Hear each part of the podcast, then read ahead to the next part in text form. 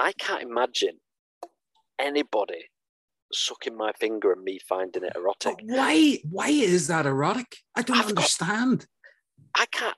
I don't even want to suck somebody else's finger. I don't want my finger sucked. What? Answers on a postcard, please. Maybe we're missing something. Maybe a lot of people have like sexual tips on their fingers. I don't understand. I've watched a lot of videos, Paul, like a lot of videos, and there's a lot. This happens a lot. Maybe that's why women enjoy fingering so much. Oh no.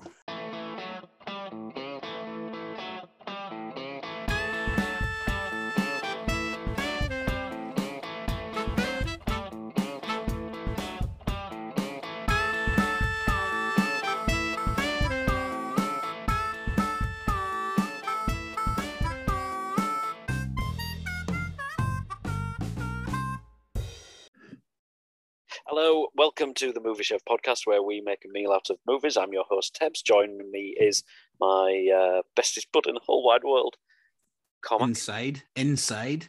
I realised it was our anniversary recently. So, Paddy's Oh. Day, Yes. 2003, so 19 years ago, we met. At, I mean, we're in the same class, you know what I mean? But we didn't really like, I didn't think we bonded until Con- that day. Considering that you were in my phone up until very recently as Paul Huddersfield, or sorry, no, sorry, Paul Paul, Bradford. Bradford. Paul, Paul Bradford. Bradford. Yeah, yeah. And considering that you're in my phone, this is this is what you were known for because you said I'm from I'm from Mirfield. I was like, huh? Uh, where's that? It's near I like, Bradford. Where's that? It's near Bradford. And I was like, okay, he's Paul Bradford. So we, uh, I remember going into Wetherspoons, and I was with some other friends. We'd got, I think we're going to pictures. It was like 11 a.m. on Paddy's Day, and we went in just for something to eat before going into pictures. And there's you and all your your housemates sat around the table. I'm like, what's what's going on? It's Paddy's Day. Ah, right. I'm old enough for that to be a thing now. Okay. Well, I'll have a drink with you. Seven hours later. do I need do I need to tell the mop bucket story or is it too bad? No, no, you can tell it. You can tell it. I just remember we were uh, the, the best thing I took from that is we ended up above the Cumberland Inn. There was the secret bar, which is now a Thai restaurant. Yeah. And we went in the secret bar, and the only Irish CD we could find was the best of the Pogues. Yeah. Oh, what, sorry. fu- what else do you need? For you kids listening, a compact disc is what they used to start. Think of a really small shiny It's a shi- it's a shiny wheel, a shiny wheel you put into a a, shiny wheel of music, and we just played. And we were listening to Fairy Tale in New York in March. Sat on Yeah. pool table, and then I remember at one point there were like six of us all around the table, and Ray got a phone call from his ma, and That's somebody went, right. and somebody went, "Who's Ray talking to?" Oh, he's phoning his ma for Paddy's Day, and you're like, "I better do that as well." And you start getting your phone. out. I'm like, "Oh fuck! Now I'm going to phone my." ma." And there were just seven drunken, big burly men sat around a table, and this last walked up, started, "What's going on?" And we all looked up and said, "We're all just phoning his ma's." right, i've got to tell this story. i've got to tell this story, and I am going to preface this with it is disgusting. Okay, so just deal with it. So it was the day after that Paddy's Day, and you know how it's like you're an Irish person, so you have to drink Guinness. And now I was never a massive, massive fan of Guinness, but I could I could throw a few back, like and enjoy them. But but but but that day. I, I, I'm almost sure it was between like 15 and 20 pints of Guinness that I had. like- Easily. Well, it was Yeah. like two pound a pint in Wetherspoons. yeah, and like it, it was it, it it it wasn't great, but it went down very easily. Anyway, so we we we wake up on the next day, and my stomach is absolutely killing me, and I'm like, oh, something's not right here. Like something is gonna have to go down. So I will say, ladies and gentlemen, now is the last time to press mute for the next 15 to 20. We've heard stomach is not well. oh, it gets 15 worse. to 20 pints of Guinness. And we also heard the title of the story is The Mop Bucket Story. Okay, Yeah. last chance to press mute for the next 20 or 30 seconds. Okay, go. So I get up of the bed, uh, oh, we're sorry, the mattress that I had. Remember, eh, remember I had a bunk, a bunk bed, and like I was too big, I was too fat to get on the top of the bunk bed because I knew it would break. So I had the mattress on the ground. So I get up off my mattress on the ground and I open the door. And as I open the door, I hear Amy, my housemate, going into the shower. Now, Amy would spend 45 minutes in the shower, and I knew this was the, uh, this was Black Hawk Down scenario. Like, and I was like, "This something's not going to go here. Like, I am I am in trouble." So downstairs, pacing, sweat.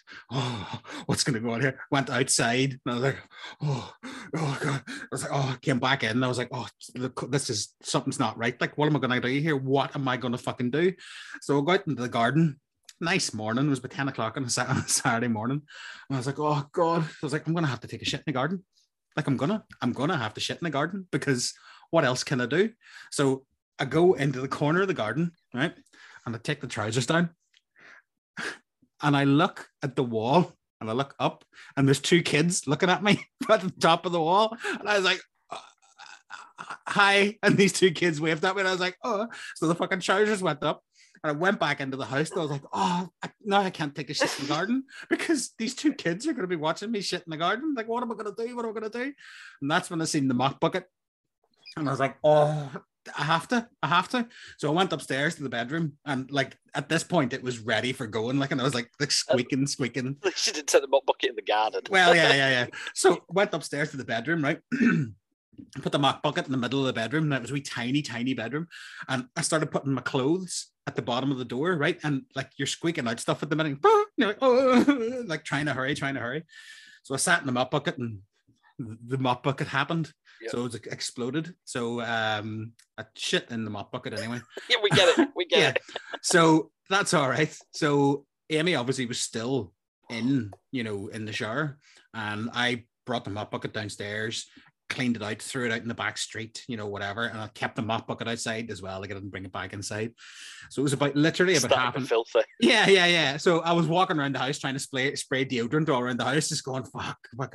And you know, when you're in the midst of that kind of a smell, you can't smell it anymore. Like you're you're you think that all you can smell is the perfume. And I, I come out of the bedroom at the same time as Amy's coming out of the bathroom and she looks at me and she goes, Jeez, what a funny smell in there. And I was like, Oh, must be silage. they must be spreading silage in the center of fucking Carlisle. must be silage. Not a fucking farmyard for miles. I'll put yeah. the silage love on this landing in this closed house. oh well, I'm glad you've told everybody how you shit in a bucket. Yeah, that's the that's the the mop bucket story. what was that? Uh, but yeah, so that was like 18 years ago. 19 years ago. Happy anniversary. Yeah, happy anniversary. Yeah. And it's your uh, coming up on your birthday. Do we talk about it? If you want to, yeah. See, the problem with last year is we went a bit. how can we say? Green tongue. No, we avoided. We, we established what green tongue was. Mm-hmm. I think ending the song with a ending the show with a song called "Ooh ah, Up the Ra" may have kind of put our position in global yeah. political ideas a bit too firmly. But you see, we're not even political. I'm not political. You're not political. No, that's true. Actually, I don't give a shit anymore. I'm no. sick of hearing about all of it. Nah, I'm fucking exactly the same. I couldn't give two fucks. What's this week then? So 40, the big 4 0. 4 0 on Saturday, man. Yeah. So I did you a menu last year, and mm-hmm. you were thoroughly ungrateful, if I can just. Well, you made me watch fucking PS I Love You. Well, you know. Um, so instead, this year we're going to do West Side Story. oh, thanks. Um, so, in much. anticipation of Oscar uh, coming out to play a uh, week on Sunday, mm-hmm. um, we're going to do, uh, if you can remember all the way back to episode, from remember, we did uh, Point Break versus Point Break, where we looked mm-hmm. at the original and the new one. We're going to do that with West Side Story. It is also an excuse just for me to use the little video clip where um, she says to Tony in the original, if you're going to come, use the back door. Oh, oh. everyone loves an innuendo. yes, ma'am. man walks can I, can I say as well? can I say as well? Do you know for the first time I watched um, three billboards outside Ebbing, Missouri last night? Yeah, it's not bad. It's all right. It's all right it's all right. Like it's it's. I haven't watched Nomad Nomadland because I I watched it last week. See, this this is great, but so I have to I have to admit to this, right? Because this this is the happiest. See, right now, right today, right now, this is the happiest that I will be for the rest of the year. This day, this minute, this hour where I'm doing this podcast, this is the happiest that I'm going to be. Do you know why? why? because I'm off for two weeks. I'm off Yeah. work for two weeks, and this this is the this is the, the longest period now between I go back to work. Today Well, is the longest period. I've got an argument, right? If you're an office worker and Monday to Friday, nine to five, the sweet spot of the week is about between eight and a half, nine. Mhm. Eight and nine, eight and a half, nine. That's your sweet spot.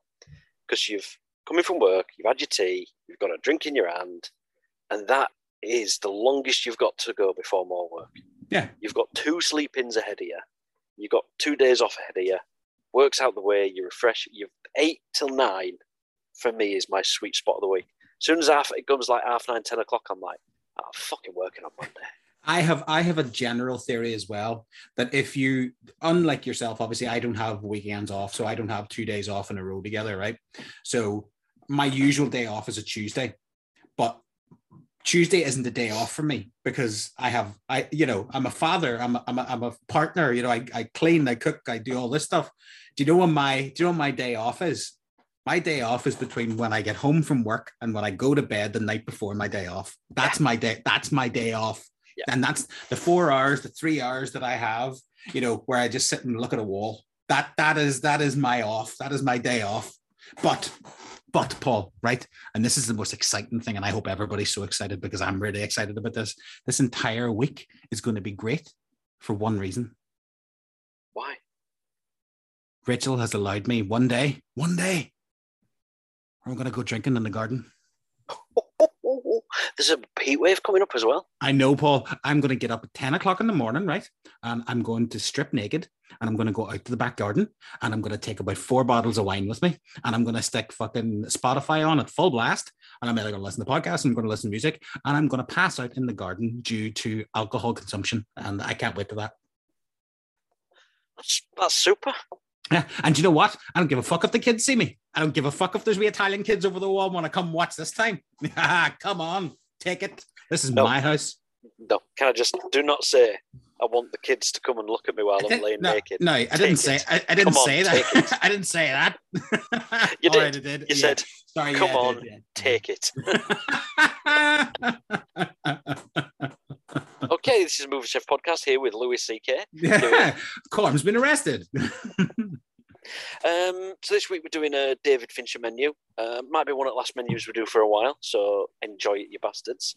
Um, we've we got can't. West- We can't say it's going to be a menu either. We can't say it's a menu. It's not a menu. It's not. We're serving you a um, a tasting menu. A retrospective. A of Because We watched these films uh, about a month and a half ago when we were supposed to. this do was yeah. This was this was the episode that was supposed to happen when life happened. You know. yeah. And then yeah. life happened, and then we had Natalia on. Go back and listen to that as well if you've uh, not listened yet. Uh, Natalia made an episode a couple of episodes back. Um, of course, there's still the interview with Xander Berkeley just before Christmas as well. Humble plug. Um, and then the Batman came out, so we had to talk about that, Mhm. um, which is now live. And then we're going to do David Fincher. Then we're going to do West Side Stories. I want to be in America, coming and I'm in America, turning and in America, ba ba ba ba ba ba America. I'm not going to lie to you. Is that song actually in West Side Story? It is, yeah. I'm not going to lie to you. What? The original's pretty shit. I will give my opinion next week. It, because you haven't watched it yet. no. Um, and then we- we'll we'll talk Oscars after that. We'll talk what we think have been the um, the rights and wrongs. We'll see who won in our um, guesswork of who's going to. I was thinking the other day, I'm going to put a fiver on our predictions to win the, the Oscars. Okay. What, what do you think we'll get as an accumulator for that? Uh, But ours were different though, so I don't know. Mine's would be way I'll out there. Mine's would be mine's would be way out there You you went a bit off off piece, didn't you?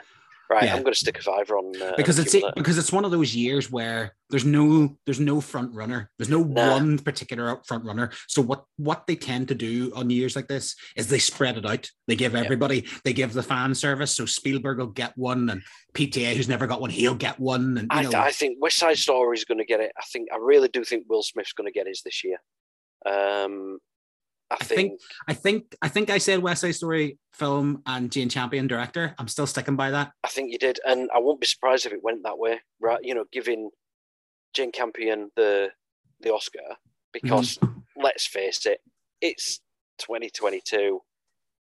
Getting a female director the Oscar makes a really good headline. I'm sure she very much deserves it. but we also got to consider what other. Um, You what? Have you watched Spyro the Dog? Yes, it's shit. It's it's all right. It's boring.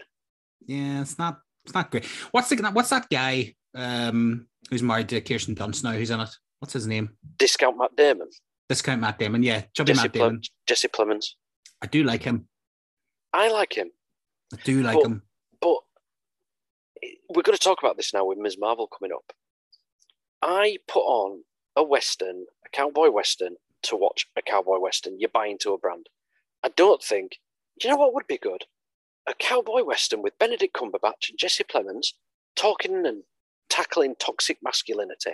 That's exactly what I want to sit down and watch. It's like, why do they have to force certain arguments and certain positions into every fucking thing that comes out?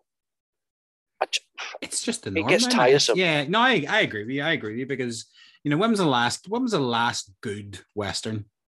Yuma, thirty ten to 310, Yuma, 310 to Yuma. Or yeah. Bone Tomahawk? Would you class that as a western? Tomahawk, uh, yeah, True Grit. Yeah. True, True Grit, Grit, Coen's the True Grit. One, yeah, yeah, But yeah. again, th- I mean, they've gone out of fashion, but it's. I, I don't. Why? Why everything we watch? What what what else was I watching this week? I mean, when we mentioned it with the Batman, going on about white liberal elite men have all the power, and it's like fucking hell. I've got to sit and listen to everybody talk about it on Twitter and get offended by everything.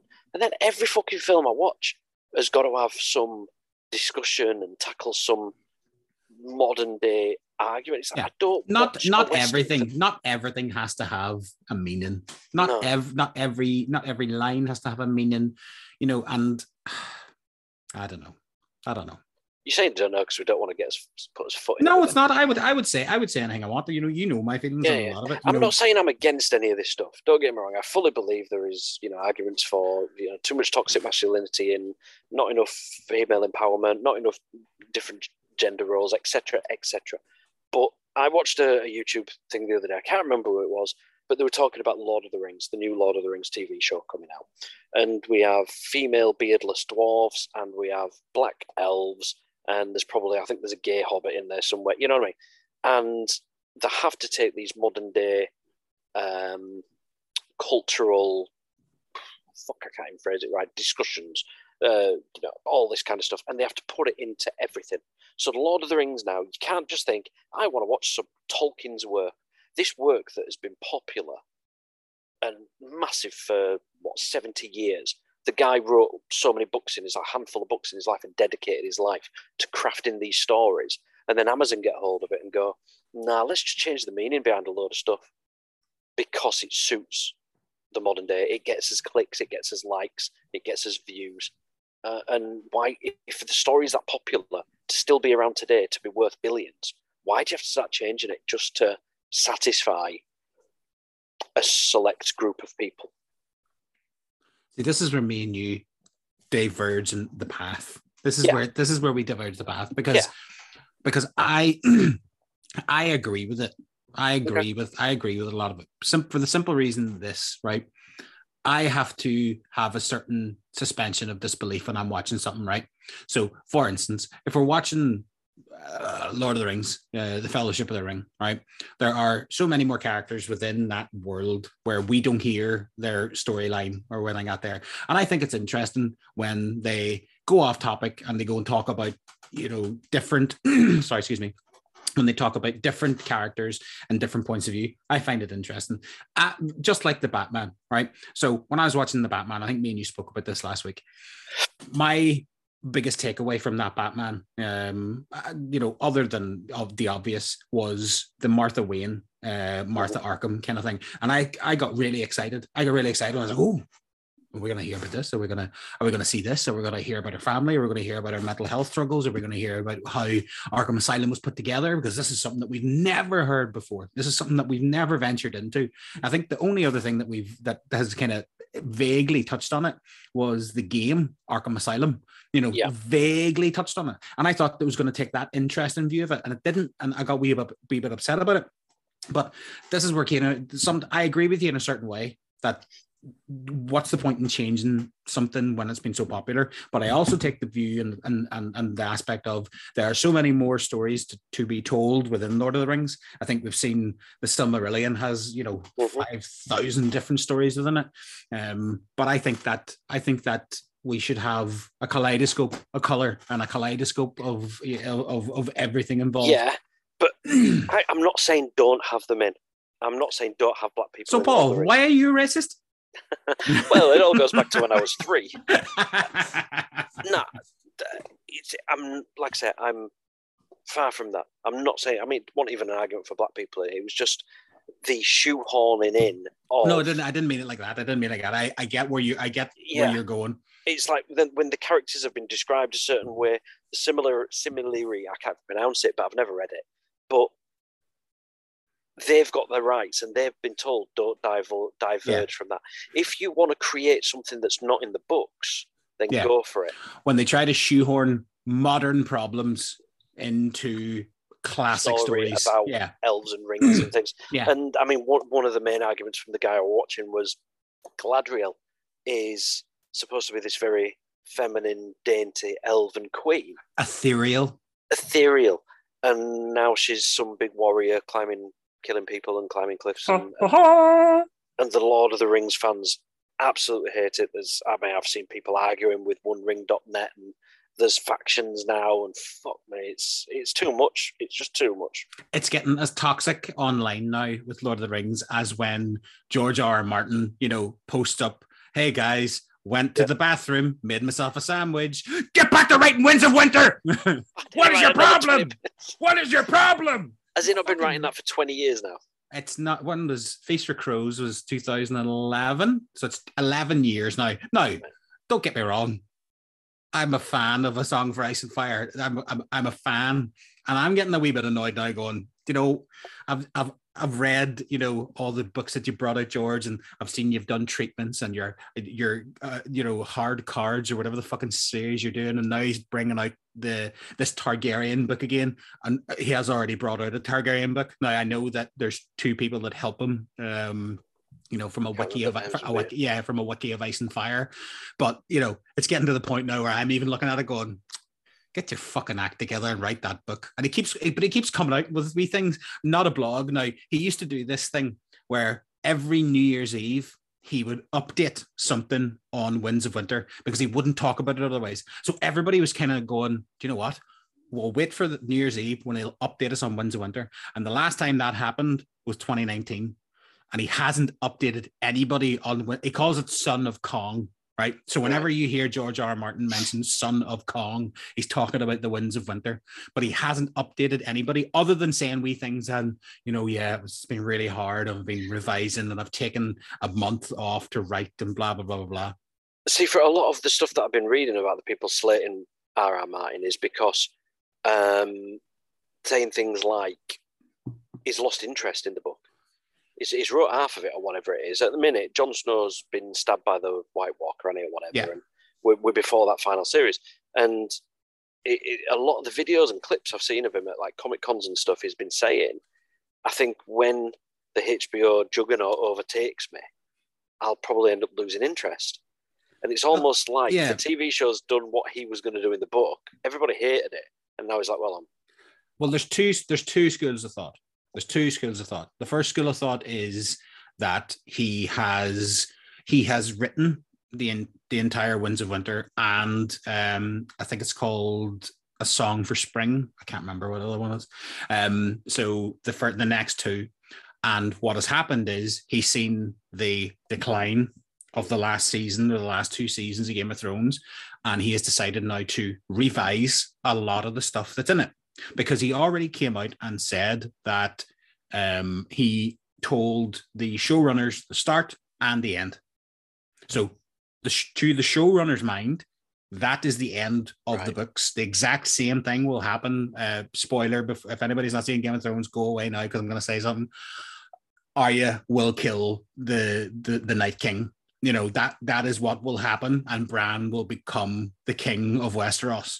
So, see, I, I never got that. We'd have to. Yeah. In fact, let's do a Game of Thrones episode one oh, Well, we've been talking. We've been talking. We're gonna. Ah, there we go. we're to start doing a few different episodes, and one of them is we're going to be doing watch-alongs. Um, so why don't we start off by watching a an episode of Game of Thrones and doing a watch-along commentary? The last episode. Do you want to do the last episode? Jesus. Uh, no, we could, no, it would be the second last episode, wouldn't it? Because everything happens in Game of Thrones in the second last episode. Yeah, and then the last one is just to sit around chatting. Yeah, Did I tell you I spoke to Jerome Flynn the other day?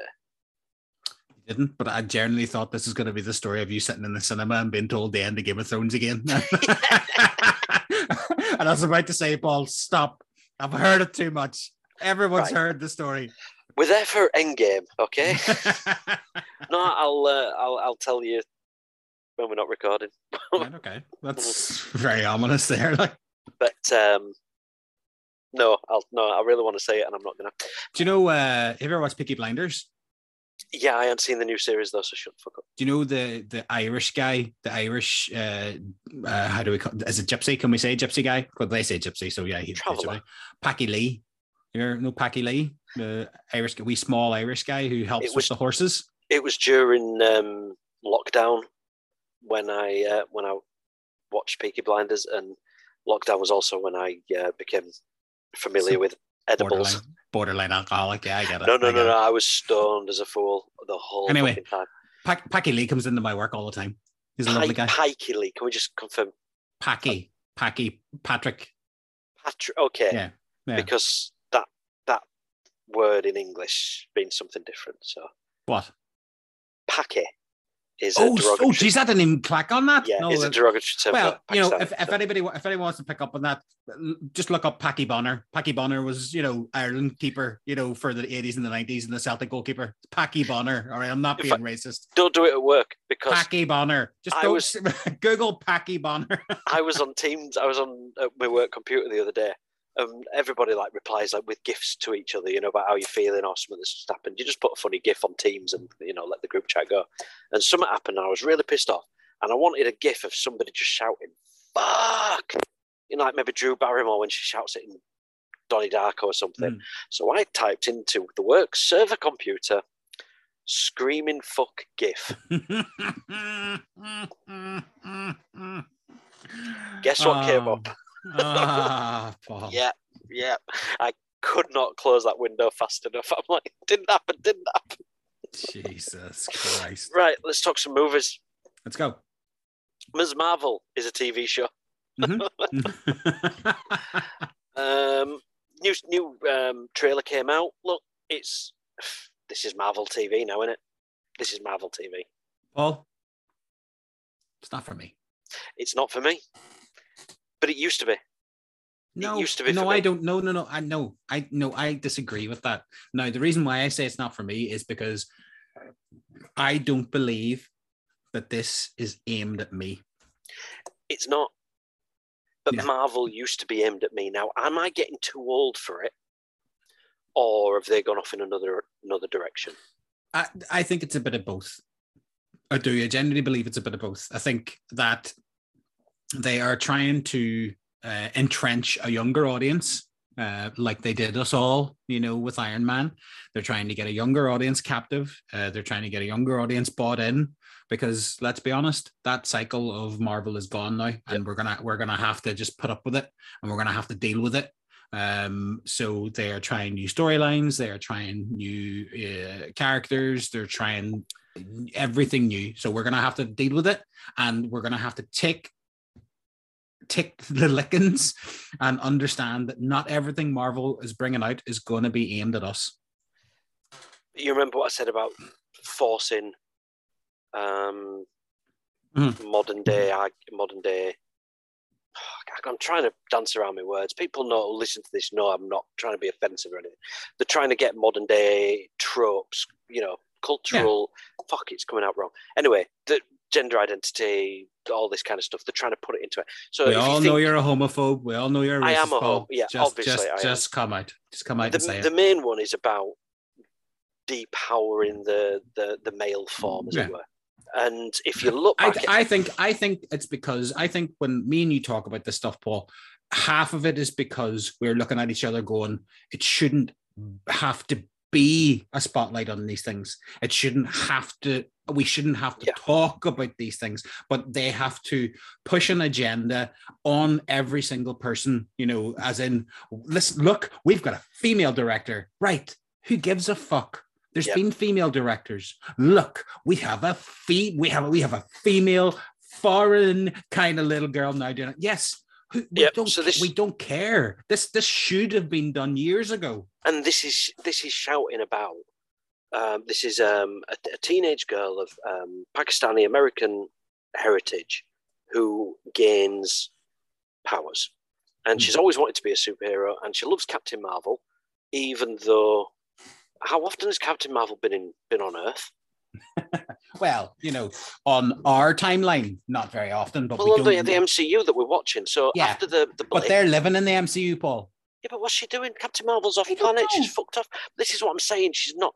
It's not like a Thor or a Spider Man who's in the general consensus. This was Captain Marvel that fucking flew into the atmosphere, took out the ship, and then went off after the funeral. She's not a celebrity, but anyway, I think this this is not for meant for me. I, again, this is going back to this is made for teenage girls. Yeah. This is and this is where they're going with the TV shows. Um, WandaVision. You know, she kept a town hostage for a week or two or whatever it was. And then right at the end, she goes, They'll never know what you did for them. Yeah, you kept them fucking hostage. That's what you did for them, love. But it's trying to empower the women. And, and, and, and this is just, there was too much focus on you're a Muslim. Be a Muslim. You're a Muslim girl. It's like, I don't want the TV show to be about what that person is. It shouldn't matter. Yeah. This should be about Kamala Khan, Kamala Khan, excuse me. That was the joke in the trailer. And her story to becoming a hero. And the fact that she is of Pakistani heritage will help connect with people. That's great. But why does that have to be the embodiment of what the show is? Yeah, We don't I know who you. the bad guy is. We don't know where this, the powers come from. The powers are completely changed from the, the, the books. I'm, I'm not interested in this. It's probably going to be one of the first bits of MCU that I'll, I'll just not bother with.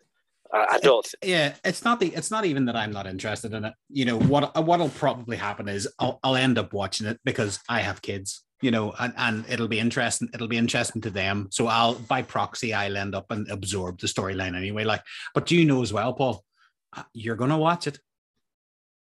I will just because I Yeah. want to know what's going on in the next film. because we're all addicts. We're all addicts. It doesn't matter what comes out. Well all but i agree with you. I agree with you.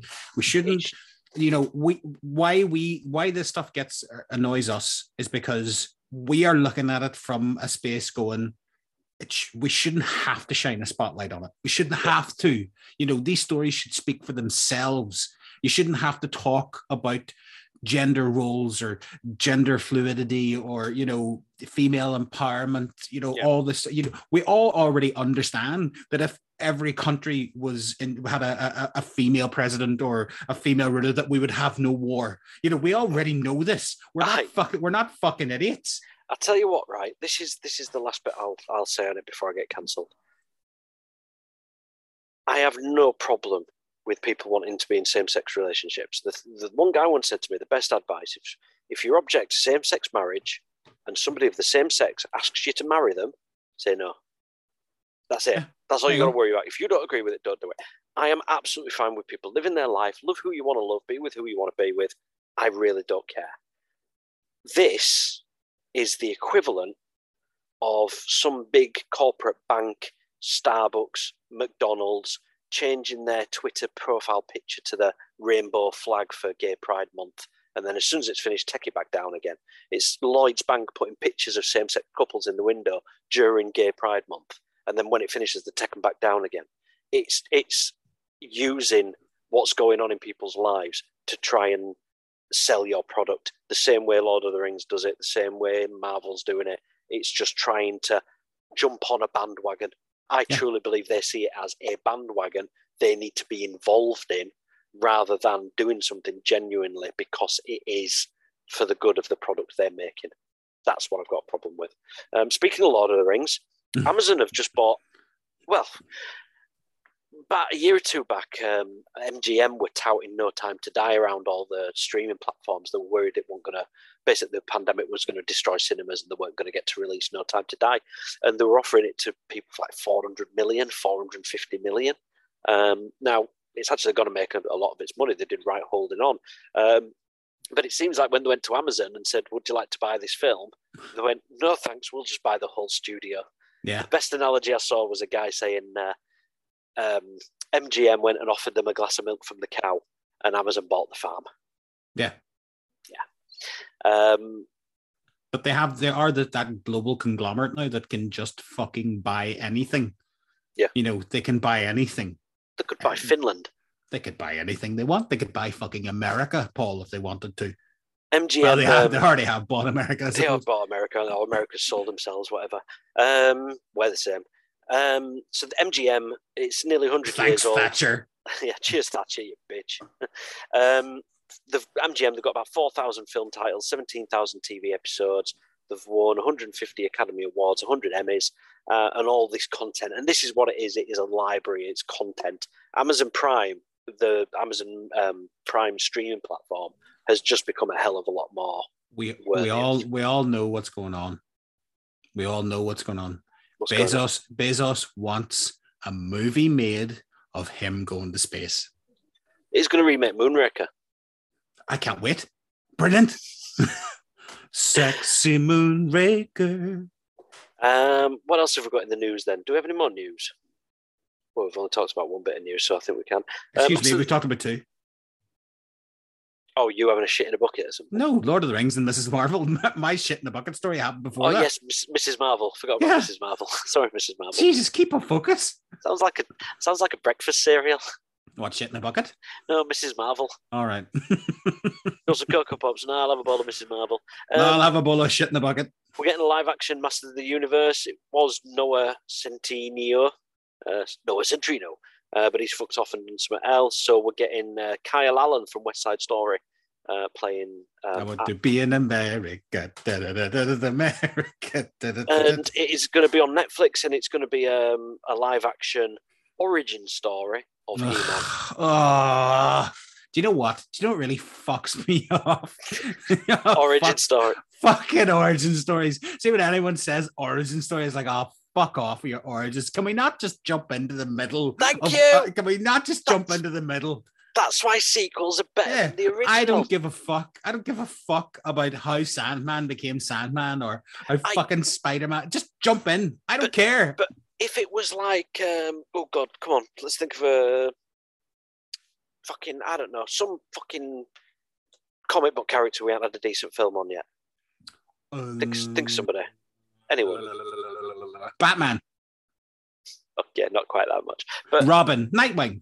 Nightwing, right. So we had Nightwing on film. Okay. Now, if that was an origin film, I'd watch that because I don't know much about Nightwing. I've got a rough idea, but I don't know much. I'd watch an origin on that. But He Man, Bond, yeah, you know, don't need the Spider Man. The I best think, thing Marvel did was avoid the origin story of Spider. Yeah, I think me and you had this conversation a while ago. Probably. How, like, uh, how much of a backstory do you need for He Man? Because we're of a certain age where he Man just supplanted themselves into our unconscious. He Man, you know, we all know He Man's from that. Yeah. I, I don't, I don't want to know how Adam fucking you know Prince Adam. Yeah, and right? his girlfriend, you know, his one love, and his how his father disavowed him, and how his mother stuck beside him. And we all know that we all know that this is gonna fuck, and how fucking Skeletor used to fight for his father in the fucking you know whatever army. You know, you know way too much than I do. Fucking hell. But that's the thing. what what I'm trying to get at is I don't know yeah. any of that's true, ah, yeah, yeah. and and I didn't even know I didn't even know that there was a mythology behind the fucking Masters of the Universe. You know, I didn't probably even know probably want to create one. But this is this is solo. This is solo, and I keep hating this fucking film. But all we're doing is this is going to be an origin film where it's going to be where he meets the caveman, and the caveman goes, "What name?" Yeah, he. He. He man. What? You're a man. yeah. it's like he needs to find the sword and say, I have the power for the first yeah. time. That's the origin. Does That's he not have, does he not have do you know what annoyed me when I watched that cartoon of uh, Masters Universe? That he never said by the power of Grayskull. There's a couple of times where he didn't say that, but he said, I have the power. And I thought it was the whole thing. By the power thought, of Grayskull. I, thought, I have the power. I thought by the power of Grayskull was just more like a by Jove, you know, like kind of a, an But then, but then I started to get annoyed, and I was like, "Well, why the fuck did he say by the power of Grayskull? Because if he didn't need to say the power of Grayskull, if you're in an argument, if you're in a fight, right? If you're in a fight and you're you need to get your strength uh, by the power of Tesco's and all the, the Coca Colas and the stuff and all that jazz, I have the power, and then bang in the power. Why not just say I have the power and go? by then you're dead. Um, have you seen Mm. five? Have you seen Five Cream yet? Five cream Scream Five. script. Oh no, I haven't. I'm no. sticking to it. They should have called it Five Cream, but anyway. Um, you haven't seen it I, yet. I am interested in seeing it, but I think it's it happened around that time where You I know what? Couldn't, I couldn't be asked. Do you know what? What? It's really clever. Aw. Really, oh, Is, really is it clever. somebody? Is it somebody who we didn't know was going to be the No, no, killer? no. The whole, the whole, There is no killer. the whole film is just, it's just really clever. It's like they'd listened to our episode on legacy sequels. and they and wink they've at gone- Did they wink at each other? Ever? Every single, Oh, yeah, yeah. brilliant. It's like, oh, all they're doing these films is bringing old characters back. Don't they do it? You know what I mean? Fuck Hmm. off. And it was just, it was just sat. You can imagine they're all sat round in fucking Starbucks drinking their Chocoboca Soya Chino, fucking shitty, fucking crap with the Nutrient bars and shit, and they'll all go, "Oh, uh, Jasper, yes, Sebastian, what would be really funny in Scream Five? Why don't we comment on how legacy sequels are being made and they bring back older characters? Oh, why do we do it while uh, David Arquette sat in the room? Yeah, Did did Wes or is Wes Craven? Wes Craven Yes. have anything to do with the scream? No, because he's dead. No, what? No, come on. No, what I mean is, are you telling me that? Are you telling me that there's no Wes Craven couldn't have written the script before he died? Yeah, So he couldn't have. He couldn't have written Oh, that right. script before no, he sorry, died. you're right. You're right. Just on his deathbed seven years ago, he might have said, "I've got a script." But how did Steven script. Spielberg come up with with AI? How did he come up with it? All right, Stanley Kubrick wrote the script Stanley in the seventies. wrote a lot of Yeah, yeah, that's what I'm fucking talking about. And um, it was actually Kevin Williamson that wrote all the screams. Kevin uh, Wes Craven just directed them. Are you, So blame me, Kevin. are you telling me? Are you trying to tell me that, that Wes Craven had no writing credit in any of the screams? Well, I can't ask him because he's dead. It's very easily checkable, Paul. All right, fuck you. Come on, There's a thing dickhead. called there's a thing called Google. Google. Google. if you Google it, Do you notice there's no adverts for? Oh, there is adverts for like Google Pixel phone. oh, stuff, prove but, wrong again, Paul. but you don't have a. I'm, I'm googling. it. I'm googling it now. Google. You, do you, never see. Google it. You never see an advert on telly, do you? Like, do you need to search for something? Then Oh, no, you do. Yahoo. No, they brought out all those fucking stupid Google adverts during the pandemic. You know, about trying to make people happy. You know, having like kids run through fields and stuff. Oh, so it's Um, like uh, they only brought out adverts when there was a something to latch onto. Yeah. Wow. Don't sound like Hollywood at all. What we got here? Craven. He wrote Hills Have Eyes. He wrote. He wrote a Scream fan film. Oh, he was just credited with characters. He came up with the characters. Oh, so he did no writing it altogether. No, No, no, he just wrote the characters. he came up with the characters, but he Well, is that's, not. That's a writing is- credit. That's a he- writing credit. He has no writing credit for any of the Scream films. Go and spin on it. Uh-oh. What are you doing?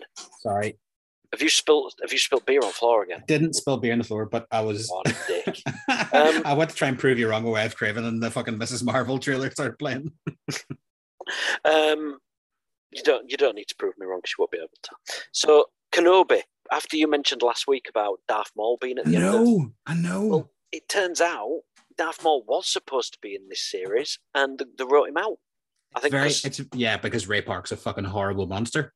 Ray Park's a horrible monster, and Hayden Christensen came available. You know what? Yeah, Ah, I agree. I I agree with that. That's and it. do you know what? Do you know what? If Ray Park listens to this podcast, fuck you, Ray Park. I don't give a shit. Come at me. I know you could kick my fucking ass. I know you could. Jesus Christ. Corm's just Corm's just uh, kicked away five percent of our listener base. could. Ray Park and his brother, who did that high kick and fucking Pippins that time, remember? so why was um why was the Duel of Fates music on this then? I think it was supposed to be. A, I think they're. I reckon they're supposed to have Darth Maul in this, and they've just rewritten it all.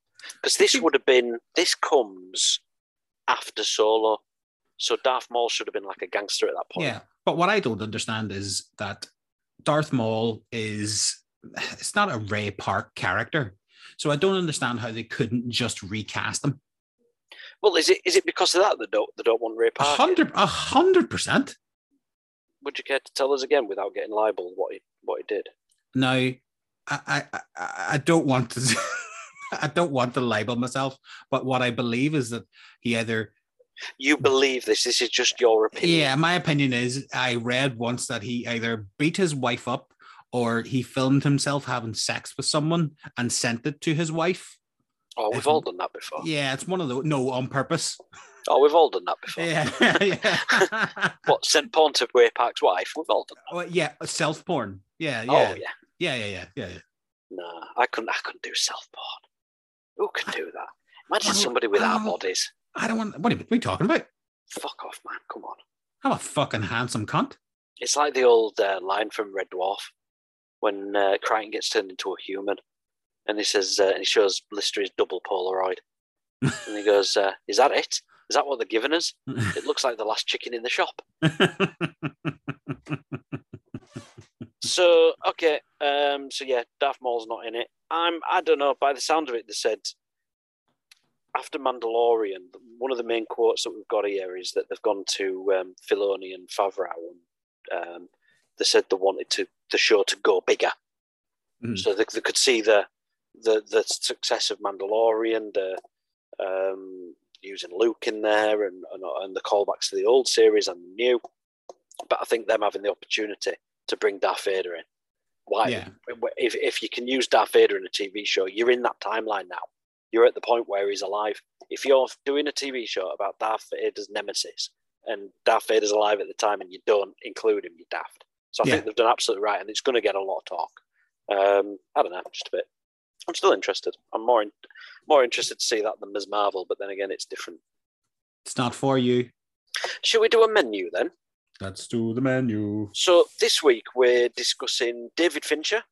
Mhm. We're going to do a little, uh, tell you a little bit about him if you don't know. Uh, David Fincher, born 1962, six foot tall, according to IMDb.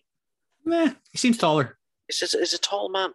Uh, born in California, um, 18 years old. This is all from IMDb, so read along at home.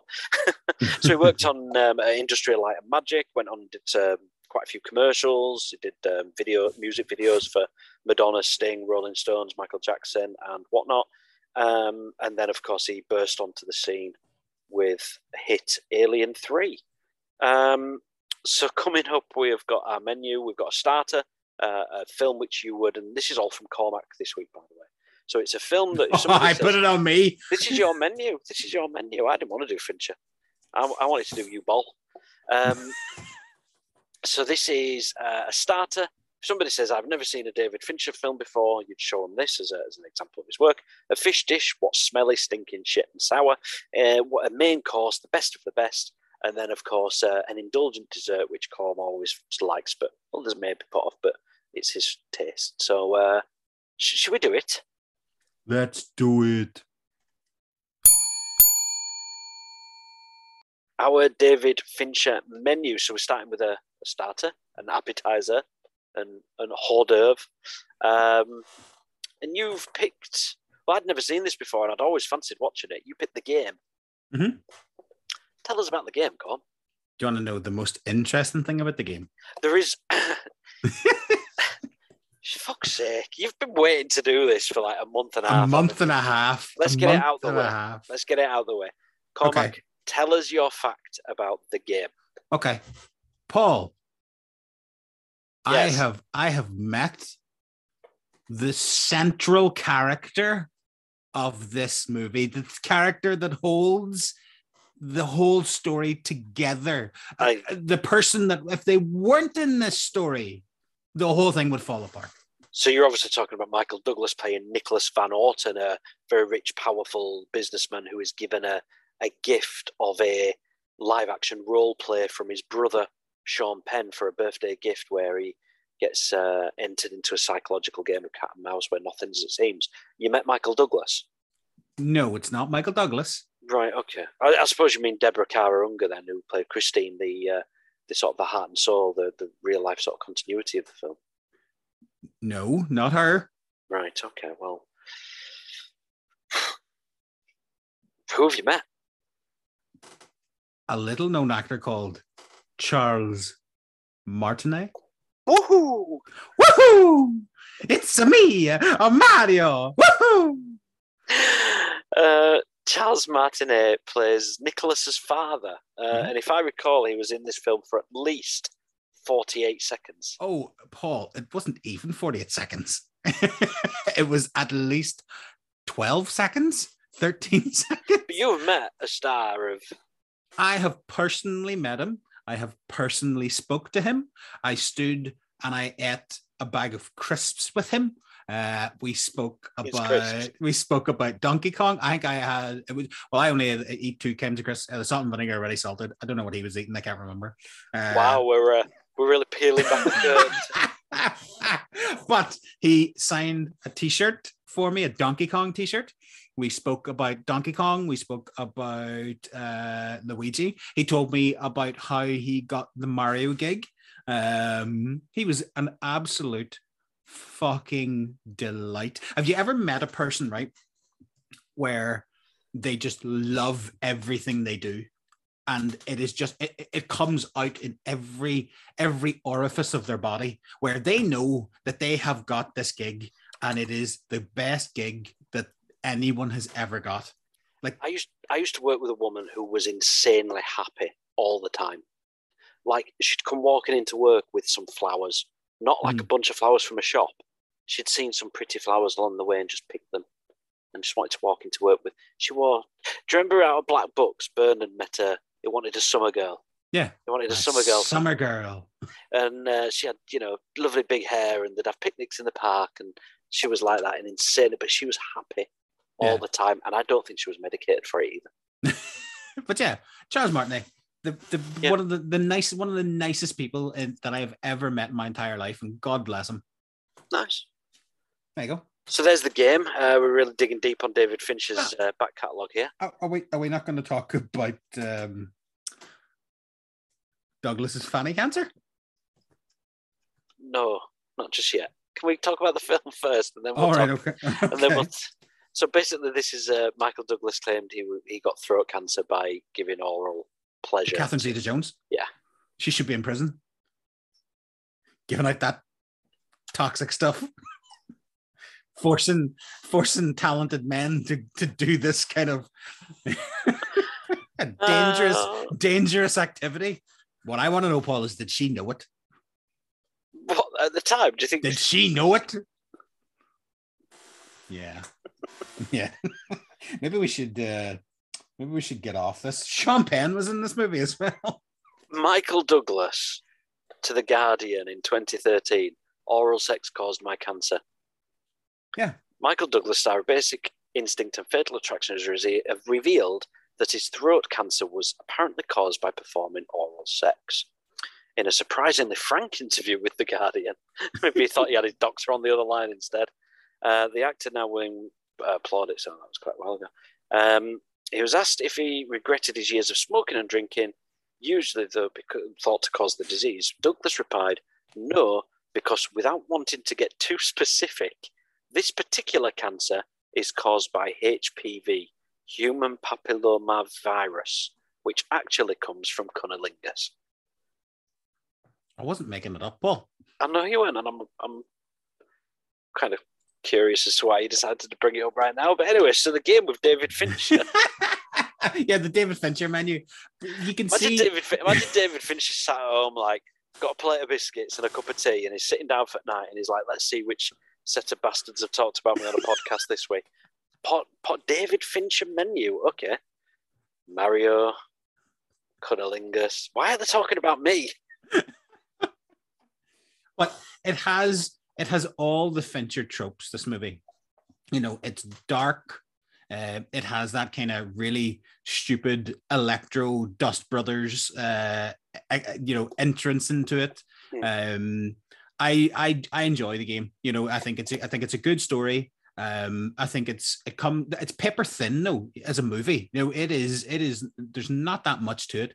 You know, there's a lot of stuff that I'm looking at it going, like, really? You know, his brother paid for this for him. How, how much would that have cost? Well, I'm going to come on to this. So, I, I Fincher always seems to take on these these everything that I've looked at of is a lot of it is taking on the elite and bringing them down, Mhm. where they're putting them in a position of you know of danger, whether it's fighting back against them, where it's you know he goes after these sort of people who are almost undeserving of what they've got, and he finds interest in that. And this, it's an insanely massive game, and I like the idea. It's basically imagine a company that turned the world into an escape room where Mhm. you've got you know and you have people shooting at you and chasing you down and car chases and and this accumulates into a rooftop standoff where he's got a loaded gun What a jump!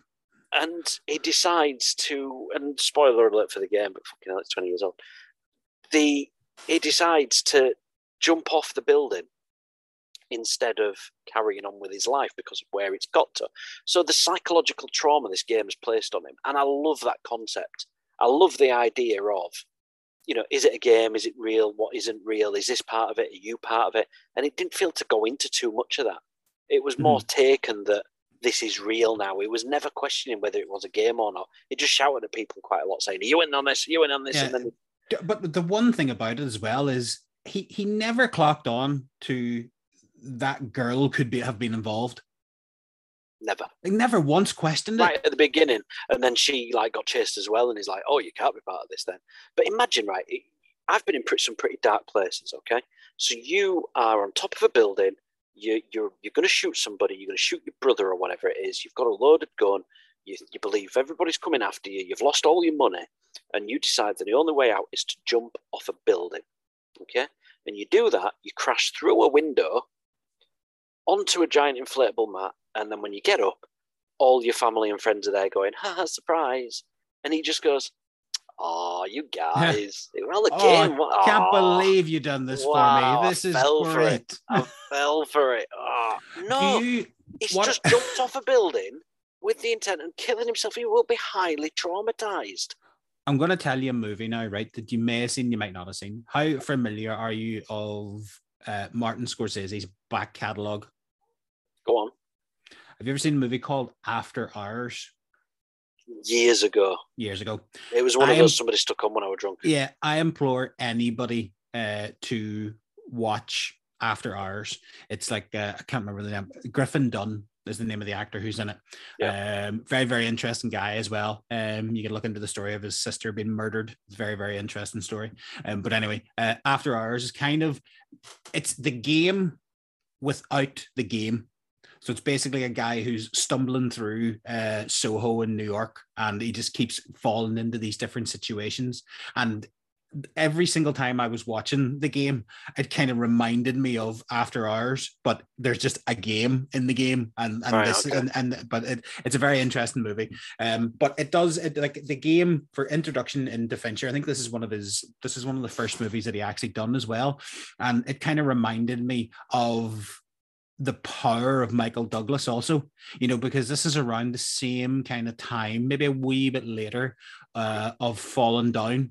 Because every once in a while, Michael Douglas will come out with uh with a movie and you'll just remind yourself and go, Yeah, he, he actually is quite good. You know, he's he's he's a very good actor. Like David Fincher directed the Patrick Swayze music video. She's like the wind. Yeah. Wow. She's Paul. like the wind. Paul, the man, the man is multi-talented. George Michael, Freedom. Freedom. Really? Uh, but yeah. Aerosmith, Mado- Janie's got a gun. He's Madonna, Vogue. Express yourself. Yeah, Vogue. Wow, he's done a He's- fair bit. a- a- an awesomely talented man. Now, what I will say as well, and we're going off topic a wee bit, but Aerosmith's Janie's Got a Gun. Have you watched the video recently? Not Do you, remember, do, recently. do you even remember the song? Yeah, yeah, roughly. Yeah. Watch Janie's Got a Gun and then watch Seven. Okay. It's like you can see you can see Seven in Janie's Got a Gun. And I- I'll, good. I'll stand by that. And even there's a shot in Janie's Got a Gun, right? Where I hate to give the story away, but the song is about an abusive father, and then the daughter uh, kills the father, right?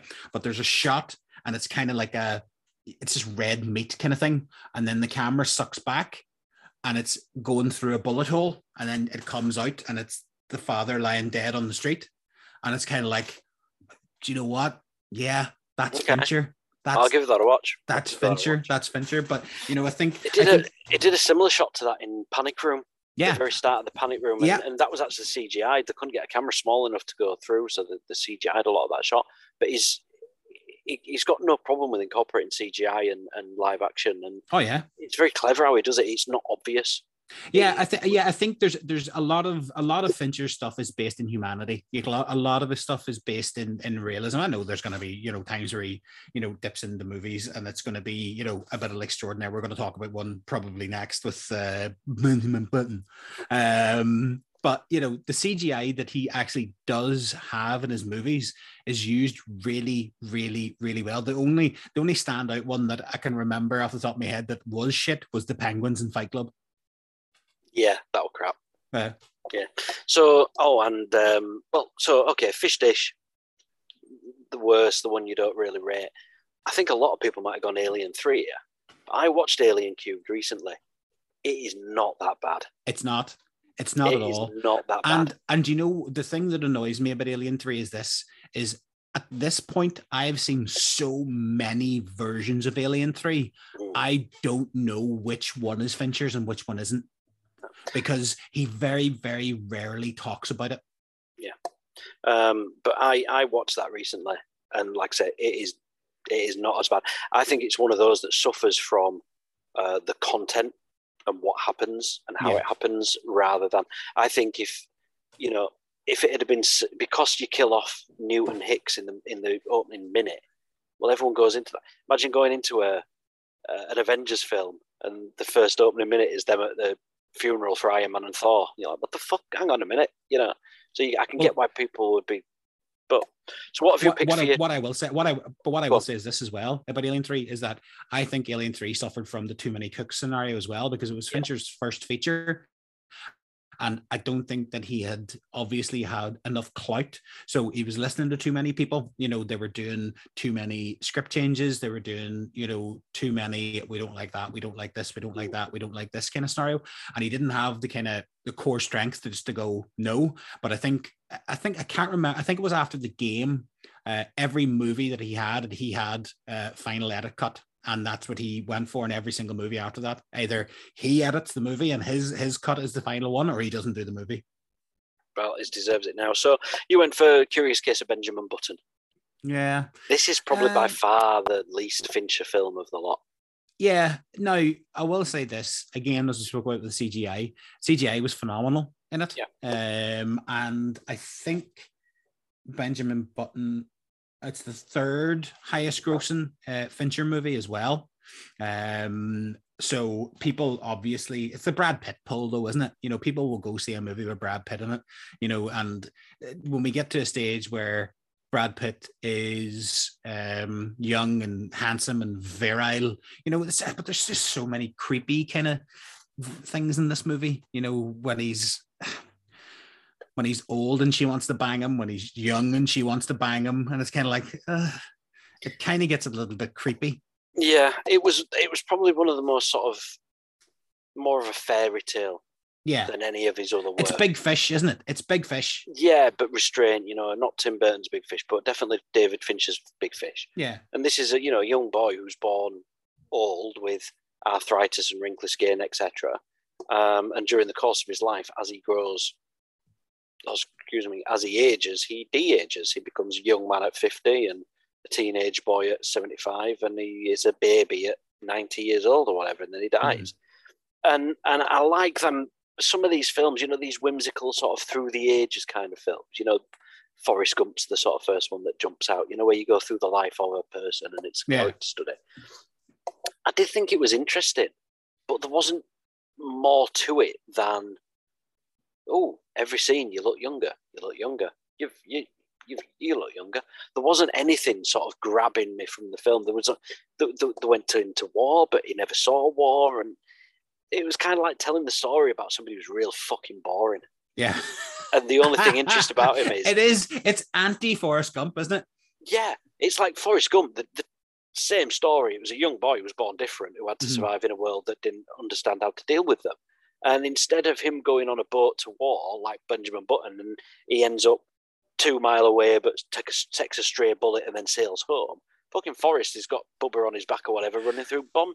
It's Do you like, know what? Come heard, on, spice it up. You're making a fucking story up. Spice it up a bit. I heard I heard a great story um about Forrest Gump. And I think I've heard it before, like, but it was one of those ones where when I when I heard it, I was like, oh yeah, that's that's a great one. Um in Forrest Gump, do you know there's scenes where he his voice is just Tom Hanks? So for like a month, they filmed Forrest Gump as just Tom Hanks's voice, and he didn't he didn't have that kind of Arkansas drawl. And the young boy, uh, Michael Connor Humphreys, I think his name is, um, the young boy who played the young Forrest Gump, that was actually how he spoke Right. like okay. his his voice in Forrest Gump is his voice. He has that real and Zemeckis and He's got the and what? Sorry. no, no. Zemeckis and Tom Hanks absolutely fell in love with his voice, so they reshot everything, and then Tom Hanks did the voice. So they based his the Forrest Gump character on this this kid, uh, Connor Humphreys, because they knew they knew it worked, and they were like, "Yeah, that this this this kid has it. Like this kid's it." But that was the thing with Benjamin Button. It, there wasn't.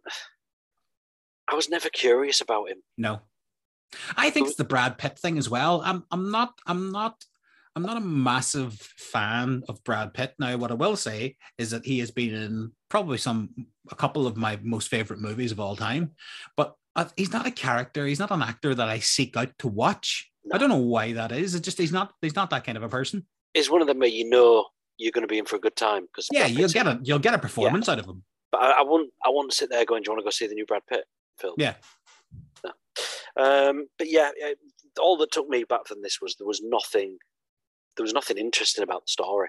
No. It was just. Uh, it was just a frail boy that got stronger as he got older, Yeah. and banged a couple of different people and lots of conversations in really well lit rooms. Yeah. I, I don't want more to it, but um, second overall worldwide, 329 million. So he's never, Finch has never even broke 500 million at box No. office. What's not- but, his- you, but you look at but you look at some of Fincher's movies as well. Like like you look at the game. The game made eighty million. Um, even Fight Club. Fight Club only made hundred million worldwide. Yeah, Like that's insane. I mean, it's rated R. It's based on you know. On, I, I get. I get. I know, it but Fight Club was a big- Fight Club was a cultural phenomenon. You I, know, once it came out, as soon as it got on DVD and more people saw it, it became huge. I can't remember it being massive when it first came out. It's developed over time. It's one of those where more people have seen it. Well, we'll come on to your main one as well because this might. This is one that uh, for your main course. Now, I wouldn't have said this. I'd have said Fight Club or or Seven for his uh, for David Fincher. You've gone for Zodiac. I don't think that I can name five other movies that are better than Zodiac. Hudson Hawk. Hudson Hawk 2, the Hudson Hawkening. We should make a sequel to Hudson Hawk. Why don't we write a sequel to Hudson Hawk? Is David Fincher going to direct it? Don't care. Well, we can't we can't get Bruce Willis to star in it because he's an asshole. So don't matter. Son of Hawk. no. Let's get back Son to Fincher. Let's get back to Fincher. Let's get back to Fincher. Idea. Let's I'm get back gonna- to Fincher. Right. Zodi- Zodiac. Zodiac. Why? Why do you like this? I I know why you like it, but tell others. Obviously i have a, a, a- quite a love for the macabre and i have quite a love for um a love is that the right way to say this serial killers i love serial killers I love serial I killers. love them the all. best. I Ah, love them i can't get enough of henry Nah, you Lucas. like your i true- love them all You look. You like your true crime. I, li- I like i like yeah I like, mysteries and all that. yeah kind of i like true crime i like it i like i i love the story of zodiac i don't believe that zodiac is any way um one of the most interesting serial killers but i believe that the story of zodiac is the most interesting, you know, Yeah. of, of them all, you know, because there are so many rabbit holes that you can fall down on Zodiac. Yeah, you know, it, basically Zodiac terrorized, you know, the San Francisco Bay Area, um, Lake Berryessa, you know, northern uh, LA um, in the late 60s, early 70s. And the main thing about Zodiac was that he communicated um, through uh, the newspapers and he communicated communicated to the police, um, you know, threatening to blow up school buses if he didn't see people wearing his badges, uh, you know, threatening uh, journalists, you know, saying that he would, you know, he would, as school buses stopped, he would pick them off. Uh, you know, he was just an interesting person. But, you know, there's so many storylines. Zodiac probably wasn't one person. You know, You think? there there is a there is a, a massive massive uh, lot of people uh, who have looked into this kind of stuff and they believe that zodiac was a made up serial killer to cover up killings so they may have killed someone um, and to cover it up they created a person you know killer to kill and so they killed another couple of people but then to cover that up they killed another couple of people um, there's another form of people who believe that Zodiac was more than one person, uh, that they were two to three people. Um, it has came out last year um, that uh, I can't remember his name now. Was it David Proust? Post. Um, basically, basically the cryptograms. He used to send cryptograms to newspapers, Yeah. and one of the cryptograms that he sent to a newspaper basically said, "If you if you dis- or, or solve this cipher, you will know who I am." And uh, last year, um, a, a group of cipher hunters, according to them, um, broke the cipher, and I think his name's David Post. Um, now he was someone that was never thought of uh, as uh, a suspect in any of the cases, but some of the renderings of when he was younger striking striking similar similarity uh, to some of the um, uh, the the sketches that the victims, uh, the surviving victims, uh, made of the Zodiac. Um, obviously, in this movie, they focus on it maybe being a guy called Arthur Leigh Allen. Um, and Arthur Leigh Allen um, but denied it to the day he died. He died in 1992, I believe, 1992, 1993. But he actually went on TV and basically said, listen, I am not the fucking Zodiac. You know, stop calling me the Zodiac. And people in this movie, the, the movie that, or the book that this movie was based on, um, basically came up with the premise that it was Arthur Leigh Allen who was the murderer, who was the Zodiac. Um, but everything in this movie, I love this movie simply because there are certain movies that you can take not having an ending. We never find out who Zodiac is. We never find out. There's never a happy ending in this movie. There's ne- there, no character ends up, you know, happy. Uh, maybe Dave Toschi, Ruffalo's character, he kind of ends up, you know, being quite famous. Um, uh, Clint Eastwood's Dirty Harry was based on Dave Toschi. You know, Uh, The whole the whole Dirty Harry film was one. yeah, every, everything was kind of based on based on Dave Toschi. Um, but from Gyllenhaal, Ruffalo, Downey Jr., even Anthony Edwards, um, you know, playing his his partner, Chloe Sevigny, uh, John Carroll Lynch, uh, who who plays Arthur Leigh Allen. He also played uh, Frances McDormand's husband in Fargo, and Yep. he's still he's one of my is one of my favorite favorite favorite character actors. Every time I see him, I know I'm going to get something out of him. But there's a couple of scenes in Zodiac that I love. And there's a scene where it's the third killing, I believe, in San, and this is the first one that actually happened in San Francisco. And the shot is like above the car. I call it like the Grand Theft Auto shot. And Yeah. it's the car going, you know, turning. And I'm sure I've seen it in other movies, but I just love it. And I love it because I know that that's it's a David Fincher kind of kind of esque one to it. But it's like seven. It's like Fight Club. It's dark. Um, a lot of it is dark. It's it's it's dingy. Um, and I think this is probably one of the best movies that has ever shown you know that era, that 70s America, that 60s America. It's just pin, it's pinpoint. You know, it's a character movie. It's it's not a serial killer movie. It's a character movie. I I got that feeling of, in terms of um, how do I put it? I can see how the guy got so interested in doing Mindhunter Yeah. after this Oh, 100 because percent. Zodiac is it from what I've read, it went to very. He only filmed the murder scenes or the attempted murder scenes where somebody survived Mhm. because he, he had it had to be accurate. It had to be respectful, but it had to be accurate. He wasn't going to embellish anything. So anything we saw was off first-hand accounts from people who had lived that and seen that and, and experience that. So it's back into that that realism of it, um, showing off sort of California and, and the time period. Um, people talk about cinematography. Now, I don't know the difference between camera lenses or what have you, but I can tell when a different camera lens is being used Yeah. and a different and a different wide angle shot and everything and and the the grain on the camera the color palette the lighting in a lot of these scenes it just added so much it felt like it felt like everybody it, didn't feel like there was sort of um, a murder around the corner anymore. Yeah. this is se- it's Seven's evolution. This Yes. Seven Seven was his murder picture. Zodiac is his thinking picture. it's just cop cop picture it's Yeah. cops yeah but um no very impressed by it i won't say it's his best one thing that i did pick up on and i was re- i was watching this on um what was it now you youtube something on youtube talking about fincher's use use of camera work and if you're if you're tracking a subject on film and they come into the shot usually they'll walk into the shot or the camera will move with them but if you notice with Fincher, whenever he's watching somebody, and say they just lean forward a little bit, or they lift the, something up, whatever is the focal point of his shot, he moves the camera just slightly with it. And look out for it. I'll, I'll share the video on uh, on YouTube so people can have a look. But it's so clever in a way that it just it enthralls you watching whatever you're watching.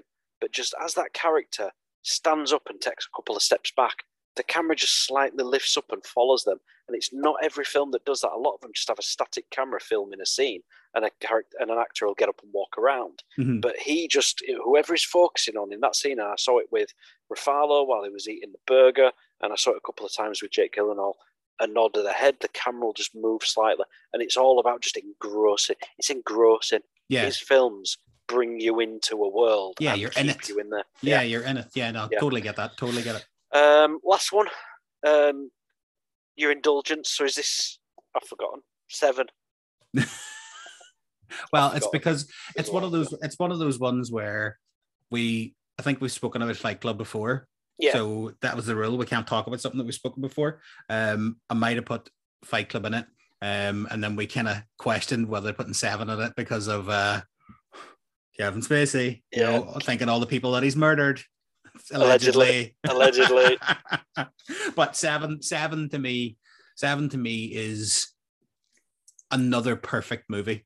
You know, it, it is from start to finish. Even even Brad Pitt's character, you know, where he's trying to impress Morgan Freeman. You know, obviously Morgan Freeman is a, a well-read, astute, debonair, you know, detective who knows fucking everything.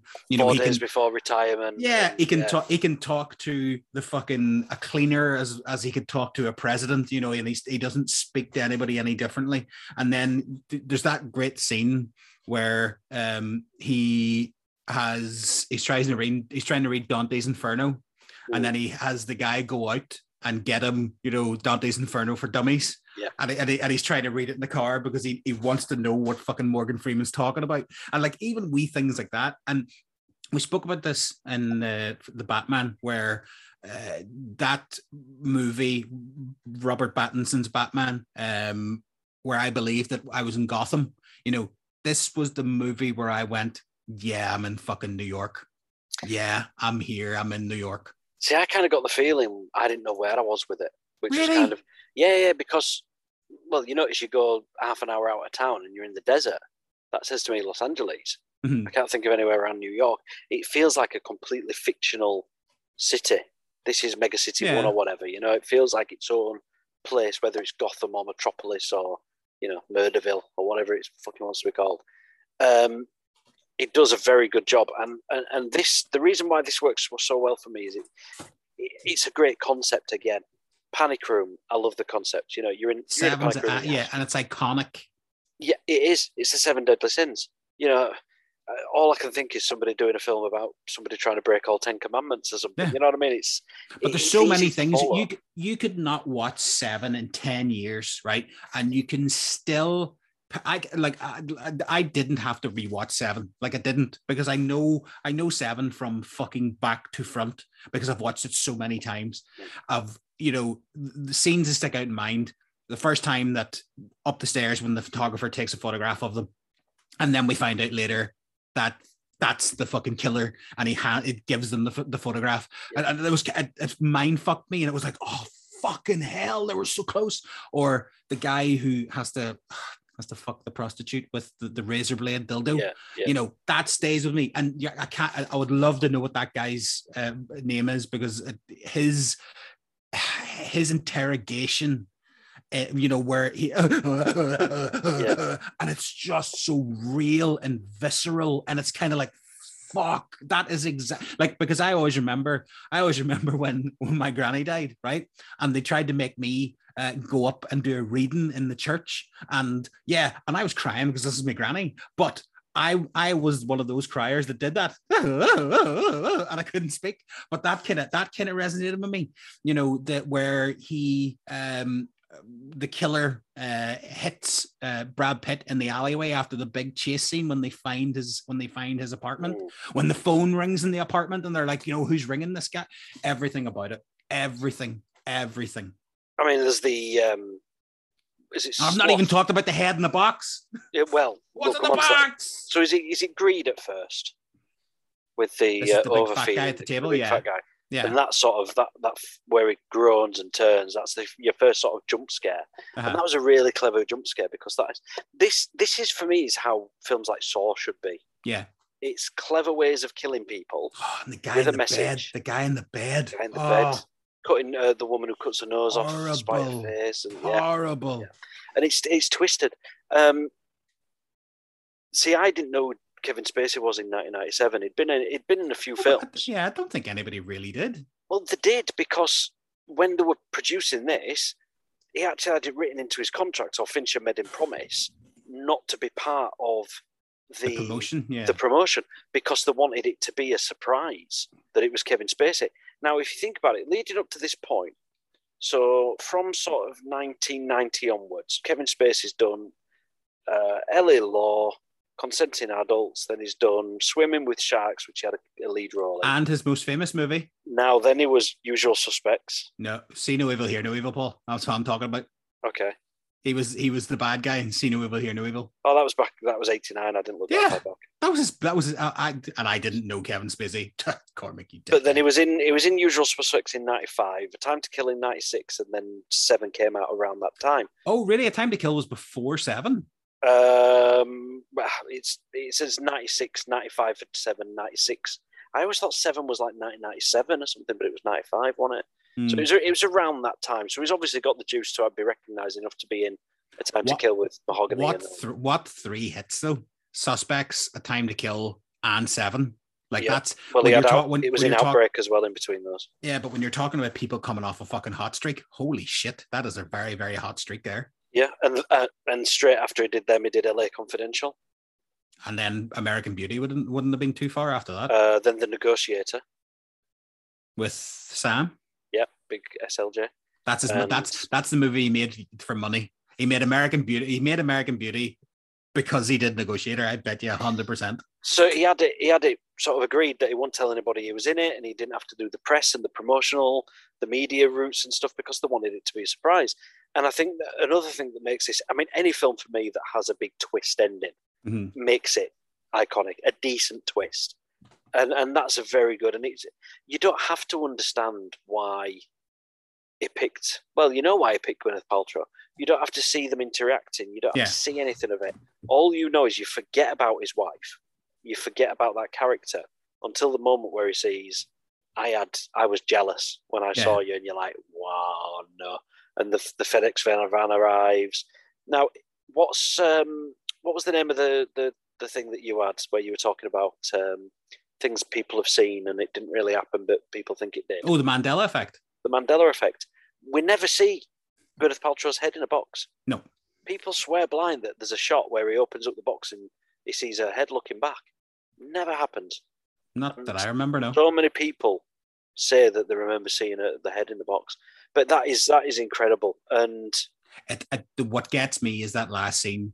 Obviously, there's the monologue that Spacey gives, you know, about you know um, uh, the final deadly sin and blah blah blah blah blah. But it's when he turns around him and it was like when she started pleading for her child, and Brad Pitt then looks at him, mm, and he looks at back at him and goes, "You didn't know," and I was just like, "Oh, you fucking evil bastard!" but Somerset did. yeah, But Somerset did. evil bastard. But no, seven, seven, seven for me. If you were to watch, obviously Fight Club is a great film, and Fight Club would have been in this um, probably instead of the game. Um, Yeah, yeah, yeah, you know, if if we hadn't have spoken about it before, um, but if you're living off, you're the guy that did Fight Club, Zodiac, and Seven. You, you've done all right for a career. Yeah, yeah, not bad at all. Not bad at all. Um, there is our menu of uh, David Fincher. What, what would be on your menu, listener? Do it. Do what you want. Tell us if you want. yeah, you. we're not the fucking police. Yeah, don't, don't do it. I don't give a shit. Uh, don't do it. I bet you don't do a menu. Know in fact, in fact, don't even fucking bother telling us. You know what? Yeah. Think. Don't even think about it. Stop thinking about it. Stop No. thinking about it right now. no, do tell us, but only start and go. My menu is uh, fuck you. Yeah. In fact, no. You're not allowed to think about it. Stop thinking about what the menu would be. Think about what? Fucking listeners.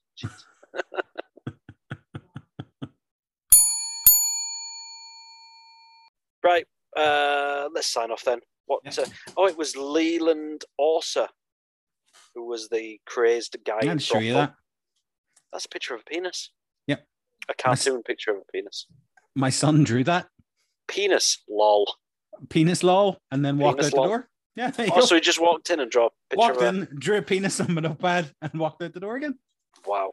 And and I love that he had to put penis underneath it because Dad's obviously never seen one before. Well, one not that big, like fuck me. You're looking at it now, going, "Where the fuck has the boy seen that they get that big?" Where's he got that from? I'm not standing next to him in the urinal. Meanwhile, Milkman turns up and he's got his cock over his shoulder. Morning, Cormac. Morning there, Cormac. How How's Ernie? it's, it's all right. Yeah. you know his name? Tell him where I was asking after him. Oh, sorry, that's saying a bad thing about Rachel, really. Um, Gone Girl was his uh, box office all-time top Mhm. film. David Fincher, 367 million. It Gone Gone Girl took. Um, the game's actually the lowest, 80 million. Yeah. Yeah. And he's won two Grammys. Two Grammys. What for? Uh, Rolling Stones, Your Love is Strong and You're So Sweet. And I think it was Justin Timberlake, Suit and Tie. I don't know that song. Oh, so right. The I thought videos. meant he'd brought out like a concept album of blues No. songs or something. And do you want to hear? Do you want to hear like the ultimate, you know, shit on you moment as well? Now he won an award for Zodiac, right? So what are you thinking? Golden Globe, Yeah. BAFTA, BAFTA, Ba- BAFTA. Oscar? Nah, Baf- BAFTA lover. Yeah. No, no. It was the Dublin Film Critics Circle Award for Best Director, and that was the only award that the Zodiac won. Wow. I'm just looking here. He won. Uh, it's been nominated for an Academy Award three times. Do you want to guess the films that has been uh nominated for Best Director? Social Network. Social Network. Uh, I'll go Benjamin Button as well. Benjamin Button. and I don't know what the third one is. Uh, I'm gonna go. It's not gonna be like Gone Girl or something, is it? Mank. Mank. Should have fucking known. Mank that t- that took eighty thousand pound at the box office just to get it into the awards. Yeah, and to stop giving us series three of Mindhunter. Yeah, cheers for that, Fincher. Fucking prick. Um, that's a good way to finish an episode. Yeah, I hope you are listening. Fincher. I hope you are fucking listening, Fincher. I, I hope you are listening, Fincher, and you regret every minute of not doing episode three of Mindhunter because that is sacrilege. Um, all right, well, look, we're going to do uh, West Side Stories next week. Maria, you can see it. Come in. I can't remember words like. And it's something like in. come in and put it. Come out. in, sin and out of your mind, Maria. Um, yep. Okay. So well, we'll see you next week then. But uh, follow us on Twitter at Pod Movie Chef. Um, give us a follow on there. Go on Facebook, but we don't do much on there. But you can do if you want. But I think it's going to get deleted soon. We're on Instagram. Summer. Um, what else are we on? Twitter's main main one, isn't it? Twitter. Yeah. Yeah. At Pod Movie Chef. Go and give. If you haven't listened yet, listen to the interview with uh, Natalia Natalia Baden because that was great. Um, like I say, we've got still got the interview with Xander Berkeley. Um, And Jeffrey Weissman. and Jeffrey Weissman. Oh, there is a listener I need to apologise to. I don't know if they're listening or not. So I'll, they, they've messaged me. Do you remember with Jeffrey Weissman, we had Mhm. to uh, we, we we gave away some signed pictures Yeah. to three listeners. Mhm. Well, there was one that I forgot to post, Oh, Paul. and they messaged me about it the other day, and I feel so bad, and I'm scared to reply back to them because it's like, how do I put like, oh, that thing that happened 18 months ago? Yeah, sorry, I you know. How can I seem so unorganized that I, I, I didn't know that I hadn't posted it? Here. Fucking life. Yeah, fucking life. So I'm sorry to that person um, who shall remain. remain. Also, also, fucking get over it. yeah, yeah. It's a fucking Jeffrey Weissman picture. Come on, you know.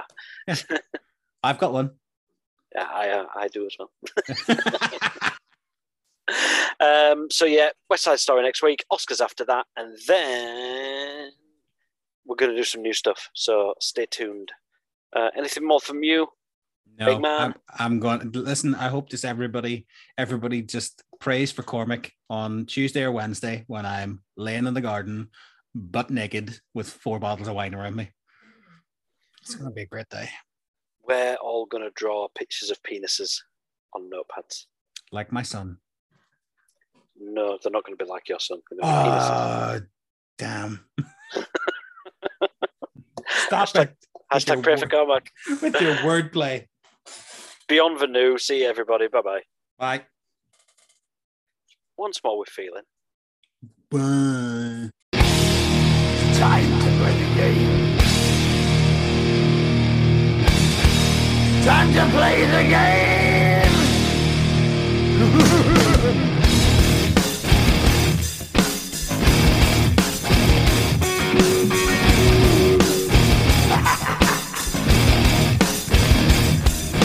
It's all about the game and how you play it. All about control. And if you can take it, all about your debt. And if you can pay it, it's all about pain. And who's gonna make it? I am the game. You don't wanna play me. I am control. No way you can shake me. I am heavy debt. No way you can pay me. I am the pain, and I know you can't take me. Look over your shoulder, ready to run like a Cleveland bitch from a smoking gun. I am the game, and I make the rules. So move on out, you can die like a fool. Trying to figure out what my move's gonna be. Come on over, sucker, why don't you ask me? Don't you forget there's a price you can pay. Cause I am the game and I want to play.